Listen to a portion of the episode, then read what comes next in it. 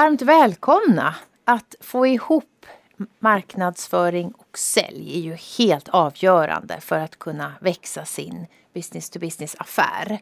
Och det är ju extra viktigt i SaaS-bolag där kunden ofta har en helt digital kundresa. Idag ska vi prata mer i detalj om hur det arbetet kan organiseras, vilka roller som behövs, hur ansvarsfördelningen mellan marknad och sälj kan se ut och hur du mäter effekten och framgången av ditt arbete. Och det är inte vilka experter som helst som vi har här i studion som ska dela med sig av sina bästa råd och insikter. Jag säger varmt välkommen till Johanna Fagerstedt som är CMO, Chief Marketing Officer på Quinix. Tack. En eh, SAS-lösning för schemaläggning och tidsrapportering som har växt mycket och som idag finns med kontor i tio länder, ett svenskt bolag. Jätteroligt att du är med. Och Erik Syrén, numera operationsansvarig på Montero med lång erfarenhet bland annat som vd på Lime. Tack så mycket. Ja, det är ett superteam. Johanna med exemplen från Quinix och du Erik med din överblick eh, och insikt i flera Montero-bolagen. Om jag börjar med dig då. Hur märks det om du gör ett bra jobb? Oh, bra fråga. Jag skulle säga hög energi i bolaget. Eh, teamen når sin fulla potential.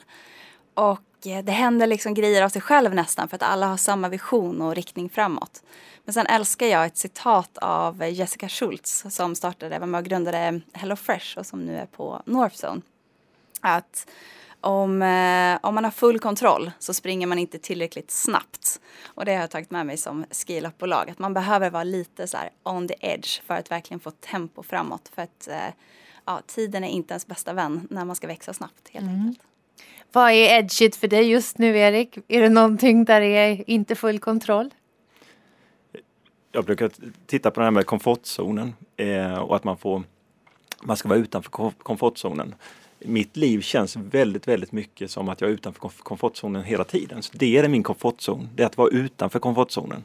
Eh, och det innebär ju att när jag, när jag har ledigt så måste jag landa in i ta det lugnt och inte göra någonting. Så att mm. mitt liv är väldigt, väldigt eh, förändligt hela tiden. Det händer väldigt, väldigt mycket, vilket jag gillar väldigt mycket. Mm. Så att eh, eh och i och med att jag har börjat ett nytt jobb som operationsansvarig på Montero så är det mycket nytt att lära och nya bolag att sätta mig in i. Så det, det händer mycket. Men det är utanför komfortzonen som lärandet sker, som utvecklingen sker, som testandet sker. Så det, det gillar vi att ni gillar att vara där. Om vi börjar med det här området som vi ska prata om idag, alltså hur vi får ihop eh, sälj och marknad. Och, och, om vi tittar på att vi vill ju titta på hur SAS-bolag jobbar, B2B. Eh, vad är största skillnaden Erik med, mellan hur man traditionellt jobbar liksom med B2B marknadsföring och det som, som Monterobolagen och som eh, SAS-bolag jobbar med? Men det har ju hänt rätt mycket med mjukvaruföretag de senaste 5, 10, 15 åren.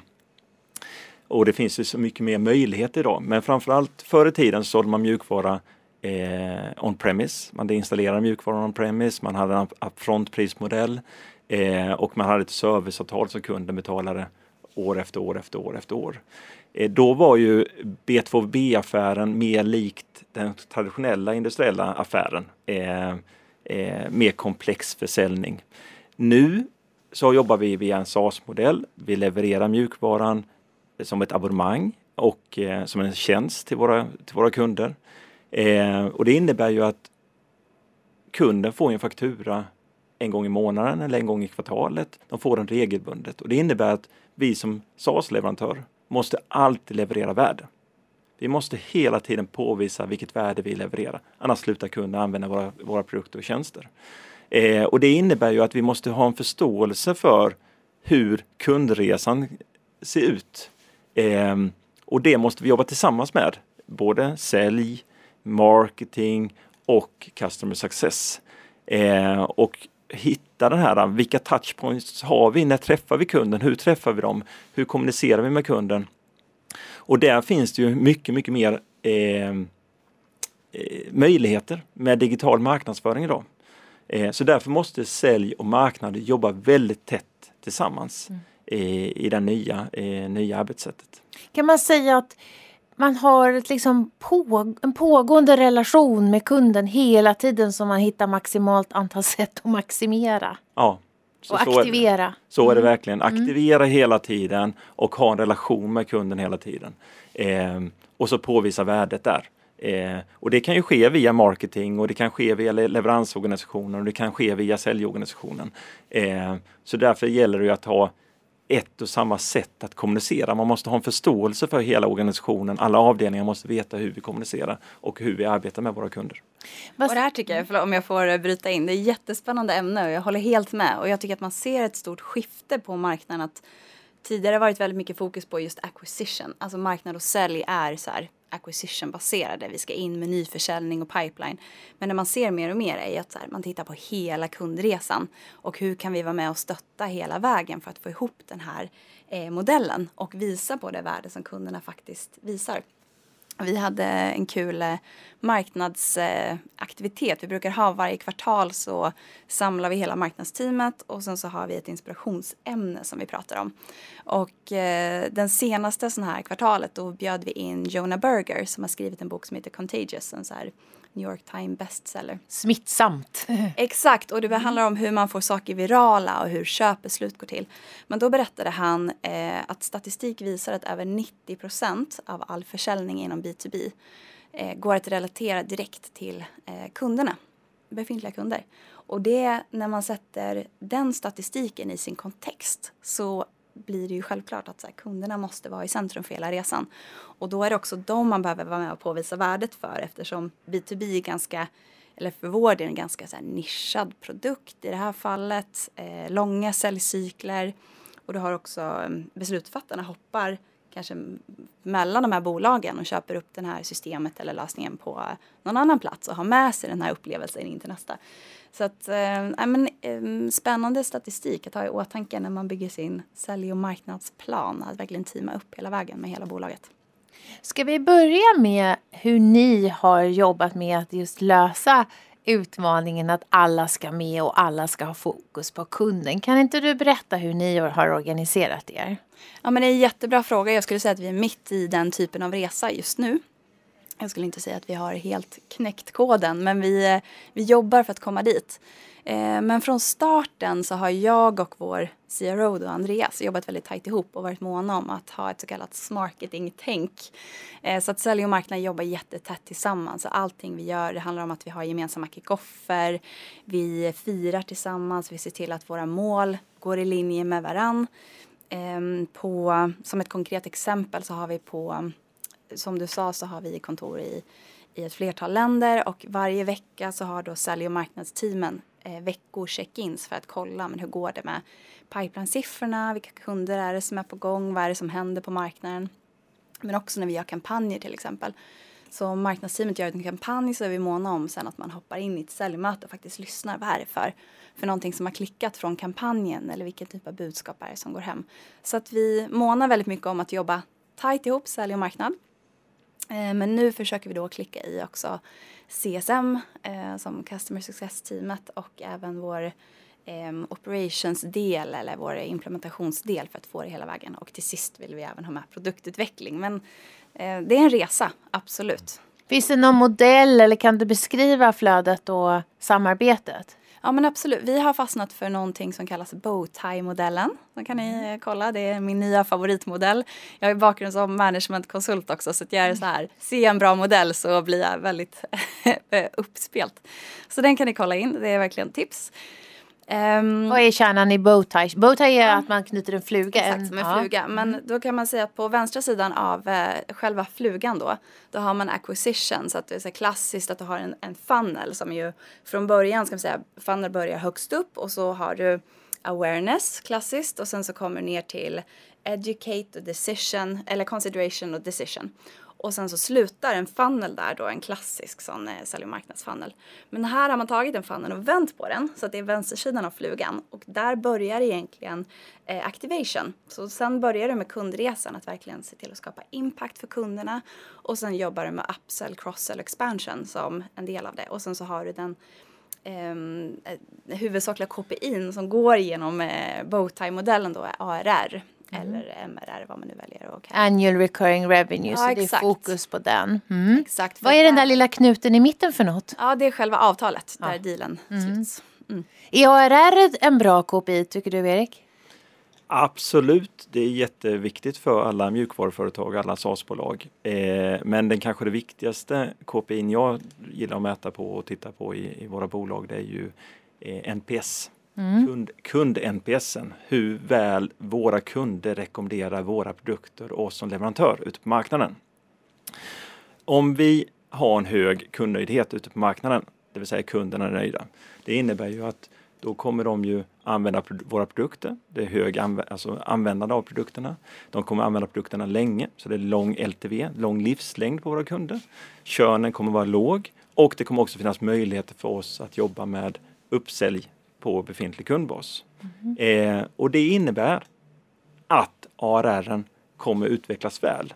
Eh, det vill säga net retention är hög. Troligtvis kommer de här rekommendera oss till vänner och vänners bekanta och då kommer nyförsäljningen komma med, med det också. Så jag, tror, jag, jag tycker nog att NPS är det absolut viktigaste KPI om man ska ha en KPI för ett, ett mjukvaruföretag och ett mm. SaaS-bolag. Eh, men ARR är också viktig. Hur ser du på Net Promotion Score, NPS? Ja, men jätteviktig kundnöjdhet är ju A och O, håller helt med. Då faller allt det andra på plats såklart. Vi har faktiskt gått från NPS till CSAT som är en annan KPI men eh, liknande.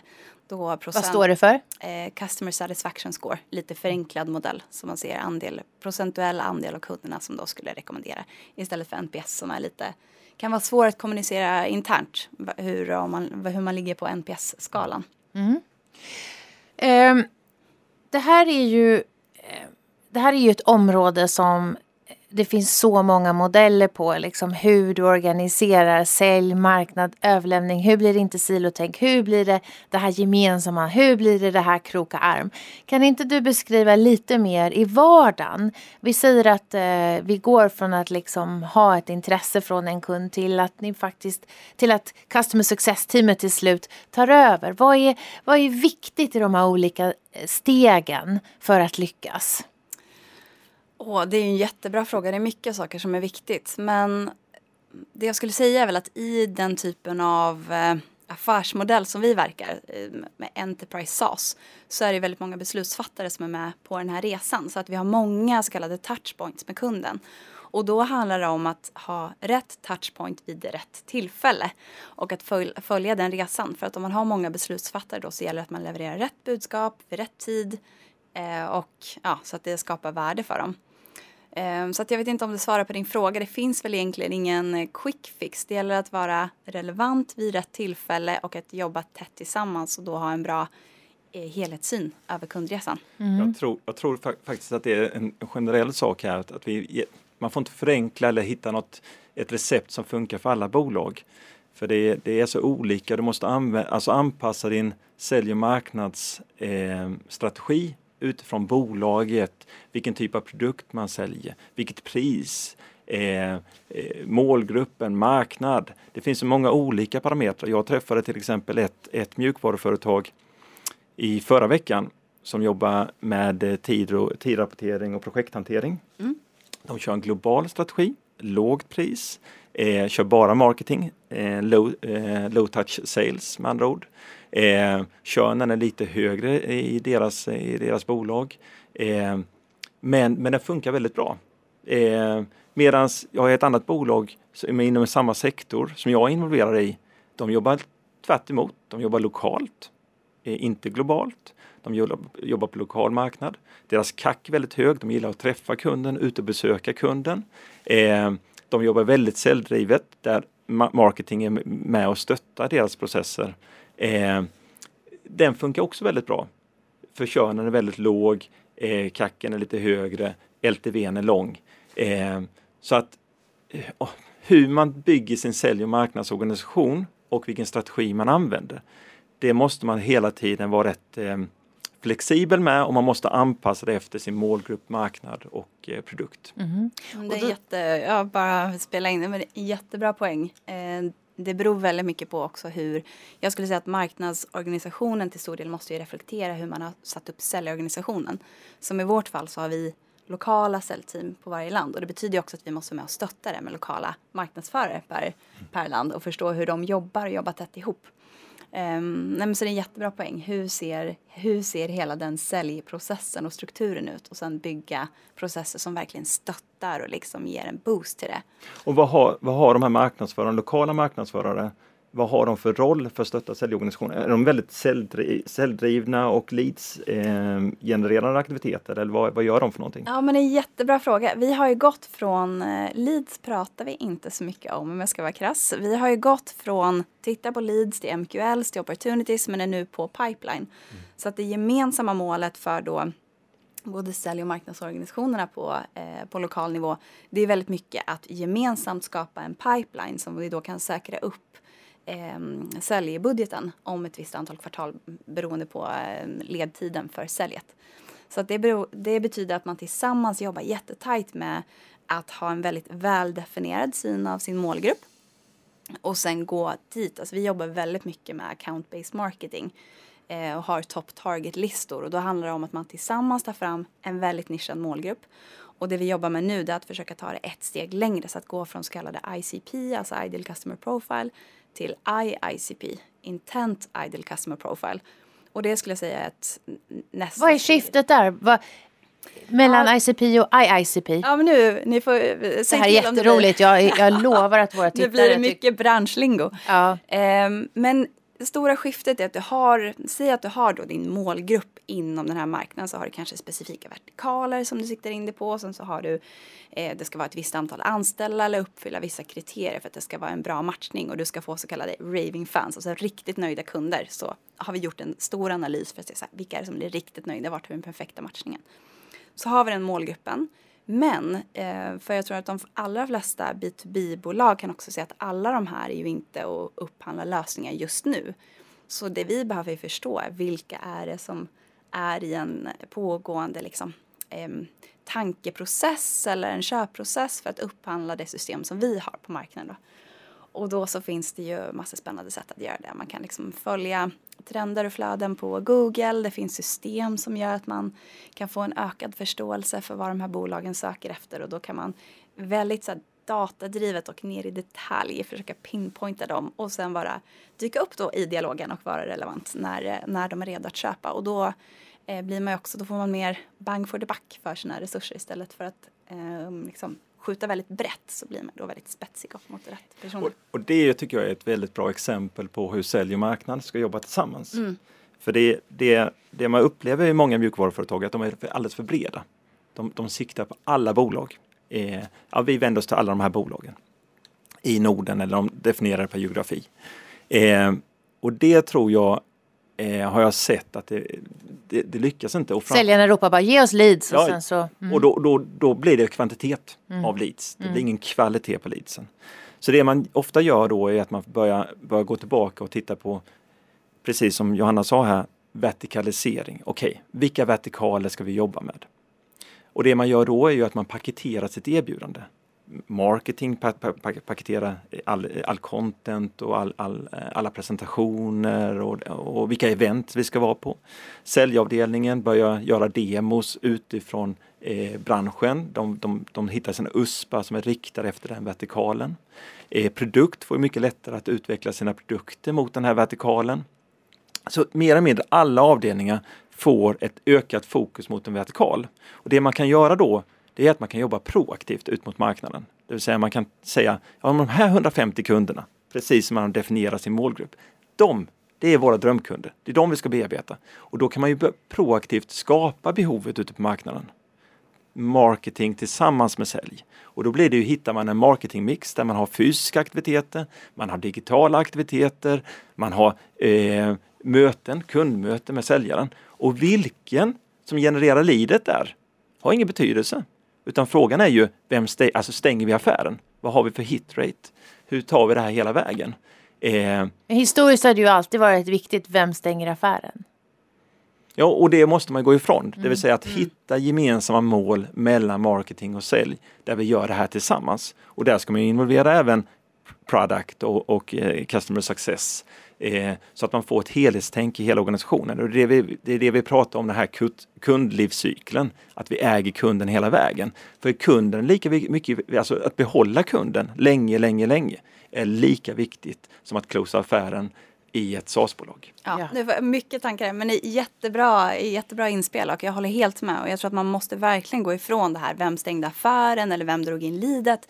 För i slutändan så handlar det om en helhet som man skapar tillsammans. Så att jag som CMO är inte superintresserad, om jag ska vara krass, av exakt vilken lead source, mer än ur ett investeringsperspektiv såklart, vart vi ska lägga våra resurser.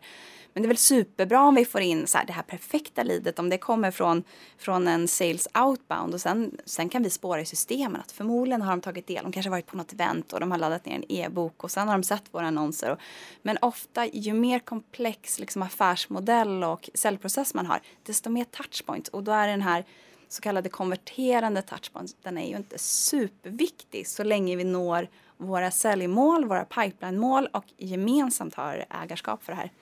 Och, det, och där gäller det ju väldigt mycket för marketing att hjälpa säljavdelningen att ha material att driva säljprocessen mot, eh, mot closing, mot avtal och sen att behålla kunden. Det vill säga att det, där finns det ju massa instrument, till exempel content, artiklar för att hela tiden ha möjlighet att ha kontakt med de presum- presumtiva kunderna och våra kunder. Eh, så det, det, det, eh, det här går hela tiden gemensamt eh, mellan marketing och sälj. Mm. Du som har inblick i så många olika bolag, kan vi gå in lite på, för det går ju trender i det här också, eh, med liksom vilken typ av marknadsföring funkar för eh, Alltså vilket, vilken typ av content som man ska göra. Liksom. Vi har ju gått till väldigt mycket av ett bild eh, och rörligt bildmedia som är mer krävande att jobba med. Kan du inte berätta lite mer om men vad jag- ser du för trender här? Jag, jag tycker pendeln slår hela tiden. Det vill säga att ah, men nu ska vi jobba med digital ma- eh, marketing. Vi ska bara ha growth hackers som sitter på marknadsavdelningen som bara genererar leads. Eh, och sen så går vi tillbaka 15 år, då var det bara ah, men vi ska ha långsiktiga, bygga brand, det är det som är det viktiga. Eh, och den här pendeln slår lite hela tiden. Jag tycker ju att den här kombinationen, det finns inget, eh, utan det gäller att blanda, att hitta en bra marketingmix som sälj och marketing gör tillsammans. Eh, ibland handlar det om ett fysiskt möte där vi knackar dörr och, och träffar kunden. Ibland handlar det om att vi har, eh, försöker bygga vårt varumärke långsiktigt i, i sociala mediekanaler, till exempel LinkedIn, där vi har möjlighet att presentera content för, våra, för vår målgrupp, för vår vertikal. Eh, ibland handlar det om att jobba med sökordsoptimering och sökordsannonsering. Ibland handlar det om att hitta konverteringspunkter att ladda hem en demo eller att, att ladda hem ett white paper eller något liknande. Det gäller att hitta mixen här och att ha olika, det finns ingen gyllene genväg eller något gyllene recept hur man gör det här. Utan pröva, utvärdera, pröva, utvärdera. Vara agila hela tiden. Testa hela tiden. Och ibland så är det kvalitet som vi måste fokusera på. Hela tiden att okej, vi tar ner antalet leads eh, och satsar på kvalitet istället och att pipen byggs upp med kvalitet. Och ibland så måste vi jobba med kvantitet där vi känner att för att hitta rätt hela tiden. Eh, Ja, Du- sen tycker jag också att det beror på, det är en jättebra poäng och sen det, jag, det vi kan se på våra marknader är att det är också väldigt beroende av hur mogen marknaden är och hur ny man är in på marknaden. Som vi till exempel, vi eh, lanserade i USA för två år sedan. Där är vi fortfarande väldigt mycket i bygga vårt brand och se till att vi får en stark varumärkeskännedom. Medan i Sverige där vi är marknadsledande så ser vi att vi har väldigt mycket gratis, varit med så länge och det pratas mycket om oss och varumärket är starkt. Så där handlar det om andra taktiker. Så att också beroende på vil, vilken geografisk marknad och vad som funkar där. Det handlar om en målgruppsförståelse i slutändan. Och sen precis som ni sa, att hela tiden utvärdera, tweaka. Det som funkar, det satsar vi mer på. Och det som, vi, det som, fun- som inte funkar så bra, där vi inte får ut någonting, ja men då vet vi det. Då kanske vi drar ner den helt eller tar bort den och provar någonting annat. Men det är väl fördelen att ha lokala marknadsförare som är nära marknaden, som är nära kunden. Att vi kan ha det agilt, för agila tänket hela tiden. Det vill säga att hade vi bara haft en central marknadsavdelning här, här i Sverige så är det lätt att man hittar generaliseringar. Nej, vi måste göra det för att det ska passa in. Ja, men inte det som är grejen. Grejen är ju att vad ger effekt? Och då måste vi vara flexibla. Vi måste kunna lokalanpassa det här utifrån varje marknad. Och vilken tillbaka situation. där till också ett tajt samarbete mellan sälj och marknad. Att ha den där dialogen, träffas varje vecka, prata om vad som funkar och inte funkar. Eh, och också hela vägen till CSM som sitter med kunderna eller i projekten. Vad plockar de upp för något? För ju mer insikter vi kan få av vad som funkar och ju närmare vi kan vara kunden och marknaden desto bättre kan man göra innehåll. Mm. Ehm, ja. Men ni har ju blivit marknads, marknadsledande mycket tack vare att ni, ni är både kreativa, strategiska och taktiska. Och det är så roligt att, att se du och ditt team och, tillsammans med Musell. Ni gör ju otroligt mycket och jag vet att många av våra tittare de är, är intresserade av internationalisering. Och du sa för två år sedan så etablerade ni er i USA. Kan du inte bara berätta om några av de aktiviteter som ni har gjort som verkligen funkar? Ja, gud, det är ju det är en resa också in på varje land. Jag vet att eh, Tysklands lanseringen har varit väldigt annorlunda från USA-lanseringen till exempel. Men om vi tar USA som ett konkret exempel så lanserade vi 2019. Eh, det är nästan exakt två år sedan nu. Och sen så kom pandemin så det varit också en, en, lite av en specialresa att gå in där. Men det vi gjorde väldigt tidigt var att dels hitta Eh, om vi börjar innan vi går in på marknaden så har vi också sett till att gå in på marknader där vi har ett par kunder som är live så att man går in och har varit vad ska man säga, lite opportunistiska på vissa marknader först så att man sen kan gå in på en marknad där man har några touchpoints eller några kunder som redan har verksamhet. Men sen i USA har det varit väldigt mycket. Vi startade igång med ett stort en stor lanseringsfest när man nu kunde ha det eh, innan pandemin och samlade i princip alla som var i vårt nätverk i USA. Och sen så började vi tidigt. Och fysiskt på en plats? Fysiskt, ja mm. precis i Boston i vårt kontor. Så en stor lanseringsfest. Och sen så började vi väldigt tidigt att satsa mycket på vår digitala strategi för att USA också väldigt utspritt och vi hade en marknadsförare där till att börja med och ett, ett mindre team. Så att mycket digitalt fokus. Och sen så sen jobba jättetajt ihop sälj och marknad och eh, i en så stor marknad där det finns en jättepotential. Var så pass alltså, nischad som möjligt. Så börja med eh, ska säga till allihopa liksom att börja med eh, jobba genom go-to-market strategin jättenoga. För då har man ju tydligt så här, vilka marknader ska vi fokusera på, exakt hur många anställda, till och med vilka delstater. Då blir det mycket enklare att rikta in alla marknadsföringsinsatser och sen jobba tajt ihop eh, sälj och marknad. Mm. Och i Sverige då, där ni är så etablerade, där det kanske är lätt att säga att alla känner oss men ni, ni hittar ju nya kunder här hela tiden. Ja, där handlar det väldigt mycket att jobba med våra befintliga kunder. Här har vi ju en stor eh, eh kund och eh, prospect-dag kan man säga som heter Workforce Management Day som vi har satsat mycket på. Tyvärr har den pausats nu under pandemin men kommer tillbaka till nästa år, ni som är intresserade. Eh, men då har det varit mycket om att här, fokusera, fånga upp de kunderna eh, men samtidigt ännu mer kanske nischad på account-based marketing för då har vi ju ett fåtal kanske, eller inte fåtal men vi har ett gäng som vi vet är ute för upphandling och vi vet vilka vi siktar in oss på. Vi har haft kanske dialog med dem under en lång tid. De där som har ett extra i ett intent Exakt, avsikt. Intent. Ja, mm. så att ännu smartare skulle jag säga. Men, och mycket mer eh, customer marketing fokuserat. Upsell, expansion, cross-sell. Mm.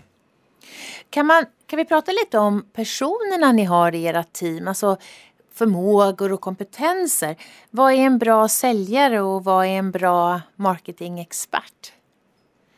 Återigen så beror det på vilken typ av företag det är. Vilken produkt du är, vilken eh, du har, vilken marknad du är på. Det finns säljare som är jätteduktiga på eh, enklare produkter eh, som inte kräver lika mycket anpassning eller lika mycket integrationer.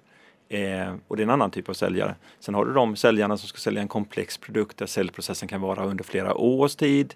Eh, det är mycket anpassningar, det är mycket integrationer, det är mycket partnerskap, det är mycket teknikinnehåll i produkten och det är mycket stort ordervärde. Det är en helt annan typ av säljare.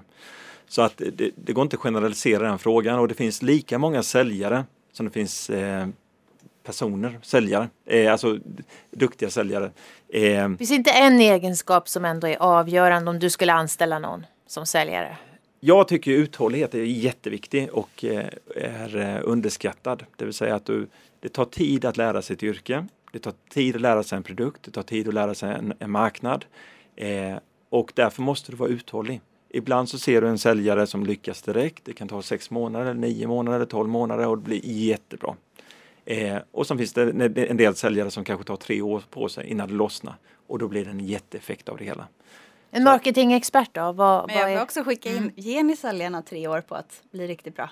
För jag tänker sälj är ganska jag menar, antingen så når du dina säljmål eller inte. Ja, men jobbar du med en komplex produkt och du har kanske en säljprocess som är 12 månader eller 24 månader. Du måste ge dem ut tid eh, för att lära sig det här. Eh, och jag, jag har sett så många exempel där, där, där det lossnar senare i karriären. Eh, så jag tycker att många mjukvaruföretag, många SaaS-bolag, de byter för tidigt och de, de ger inte säljarna tid. Så att det är nog ett budskap jag vet till alla tittare att ge dem tid. Däremot så finns det en del som man redan efter sex månader eller efter tre månader ser, det här kommer inte funka. Då gäller det att avsluta snabbt. Men finns det någonting du kan utveckla hos den här individen, eh, då ska du ge den chansen. Du tyckte det var lång tid Johanna? Ja men tre år för mig där, jag kan knappt tänka så långt bort. Vad skulle du säga är en riktigt bra egenskap som du vill se i ditt, hos en, en marknadsföringsexpert? Growth, um, growth mindset. Mm. Det tycker jag Vad är det det då? viktigaste. Det handlar om att lära av erfarenheter kontinuerligt. Eh, se vad ska man säga, misslyckanden som erfarenheter och att lära sig av dem. Och att våga testa saker. För det handlar väldigt mycket om att våga och om vi ska bli som vi vill ju vara ett, ett verkligen ett varumärke och ett marknadsteam som ligger i framkant. Vi vill liksom vara ute och revolutionera branschen. Då behöver jag otroligt modiga personer som vågar testa grejer, våga göra fel och sen lära av det och dela med sig av sina erfarenheter. För det är så vi växer mm. och, eh, och lär oss liksom av resan. Som också betyder att man jobbar datadrivet. Sätter upp något litet test, kollar, ja. gör om, ja. reviderar, Absolut. delar, går vidare. Ja. Mm. Det är ju en viktig egenskap för hela organisationen tycker jag.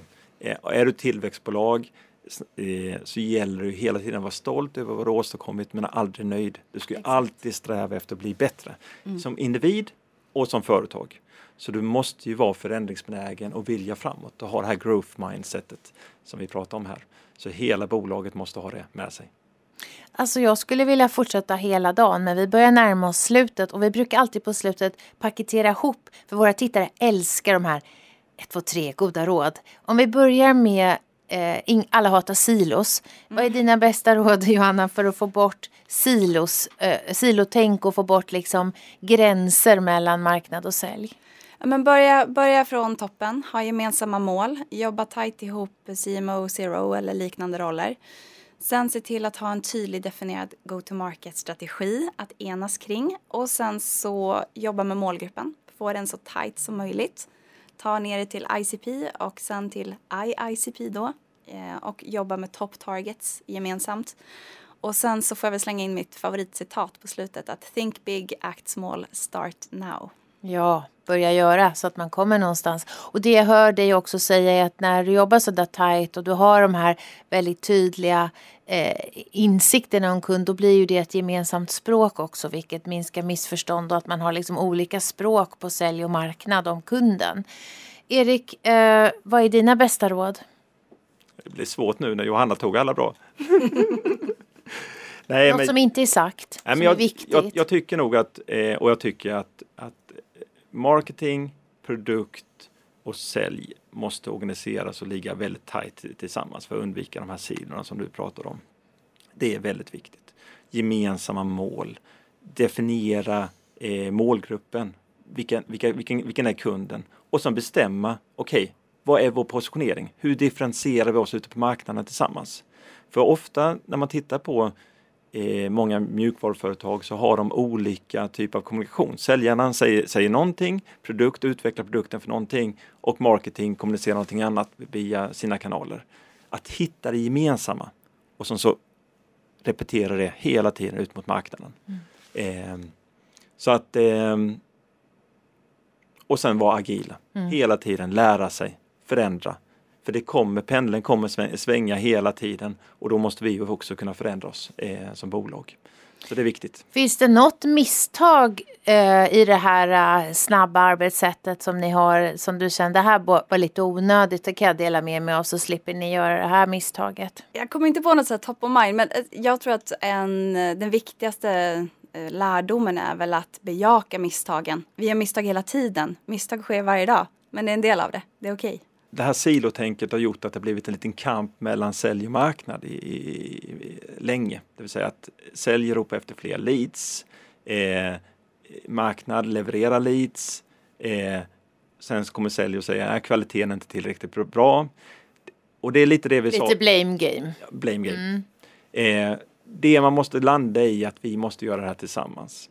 och att det finns ingenting som kommer Eh, utan det är kombinationen, det är marketingmixen, det är marknadsföringsmixen som kommer generera det här. Var, var, källan kommer vara många olika punkter. Det är, det då, det, det, är då det funkar, fungerar som allra bäst. Det är när vi har när ett lead har laddat hem något på hemsidan, de har sett oss vid olika forum, de har varit på en mässa, de har träffat säljarna och sen så drar vi det här hela vägen i mål eh, och stänger en affär då har det funkat och det har samarbetet mellan marketing och sälj har funkat mm. på ett bra sätt. Med, med hög komplexitet. Mm. och sen tycker jag också att det är roligt eftersom ni ni ligger ju båda, ni vill ligga i framkant. Du vill, du vill liksom att ni ska vara en förebild inom sälj och marknad på Quinix. Om, vad, vad tittar du på framåt nu som du tycker är intressant som kanske kan ge er en extra boost om det är arbetssätt eller om det är teknik eller Ja, men jag, jag eh, tänker eh, och drömmer om och pratar om Bowtie-modellen dygnet runt just nu. Alltså jag tror att det är framtiden. Hela kundresan, få ihop det helt smärtfritt i, från liksom första touch med kunden och sen genom hela vägen och sen vägen tillbaka hela vägen in i produktutveckling. Jobba liksom supertight som hela bolaget. Så jag tror att från smarketing till liksom ett helt bolagstänk. Vad säger du om du fick extra tid att bara djupdyka i någonting, vilket område tror du skulle kunna eh, verkligen stärka försäljning och marknad? Att, att hitta en optimal organisation, det kan vara den modellen och det kan vara någon annan modell. Men att organisera sälj, marknad och produkt väldigt nära varandra och att jobba som ett lag och hitta mål, mål, eh, mål tillsammans, hur man jobbar med det här. Definiera målgruppen, definiera positioneringen, hur vi gör saker och ting och, eh, och sen agila tänkandet. Eh, det, är, det är egentligen det jag vill få fram med dagens Mm. Och ni som vill eh, ta del av ännu fler råd och goda insikter från Montero, ni kan gå in på montero.com och ladda ner den e-bok som finns där om eh, framtidens sälj och marknadsföringsarbete. Stort tack Johanna och Erik för att ni var med och mest tack till er som har tittat och hoppas att ni tycker att det här var värdefullt idag. Vi ses i nästa avsnitt. Hej då!